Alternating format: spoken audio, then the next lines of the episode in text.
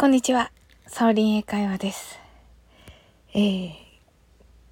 あの、これはあの、あの、忘れないようにね、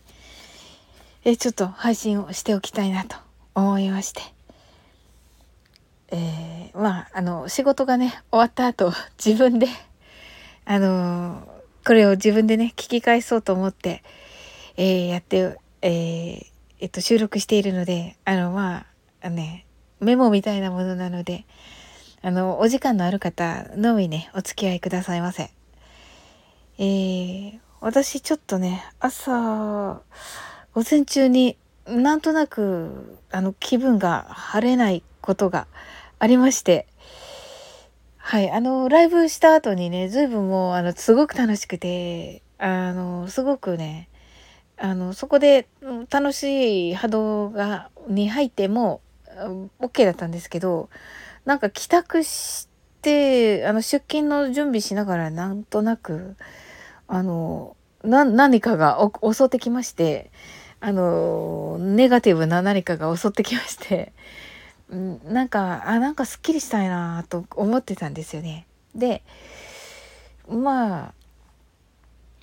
思思いつつ、まあ、こういう時はねあの自分と同じねあの気持ちのね、曲とか聴こうと思って、まあなんかね、その、なんかちょっと暗めの曲とか聴いて、で、ちょっとスッキリして、で、そしたらね、あの、ちょっと遅めの、あの、ランチをとっている時に、あの、翡翠幸太郎さんの、えっ、ー、と、動画を見たんですね。まあ偶然ですが。で、その時にね、あのー一番最後にそのその動画の一番最後にあの素敵なお話があってなんかそこで不覚にも泣いてしまいましてああなんて自分はね幸せなんだと思ったことがあったのであの一応ねシェアまでいかないんですけど自分用にはい撮ろうと思います。でその話が、えー、まあ、養護施設にえー、とえーと、勤めてらっしゃる50代の女性のお話であの老眼鏡をねかけることになってでまあその養護施設で、まあ、老眼鏡をかけて何か仕事をしていたところあのそこの、えー、子供が来て「えー、先生あのどうしたの?」と「それ何？と聞いたわけですよね。でまあそのねやっぱりその嬉しいものではないのでおそらく あのね老眼鏡とねあのちょっと何と言うんでしょうちょっと怒った感じで言ったそうなんですね。そしたらその子がね「あのよかったね」と言ったそうなんですよ。で老眼鏡がねかけられるくらいまでね生きれてよかったねと言ったそうなんです。でなんでかっていうとそのあのその子たちその養護施設の子どもたちというのはあの先天性の重い病気の子が多くあの大人になれるまで生きれるかどうかという子ばかりらしいんですね。で彼らにとって大人になるということ自体が夢なんだそうです。でその大人になっている大人になってね生きているということだけが本当にそのことがすごく幸せなことなんだと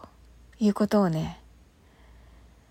あのその動画が動画の最後でねえー、知ることができてあなんかあすごく幸せなんだなと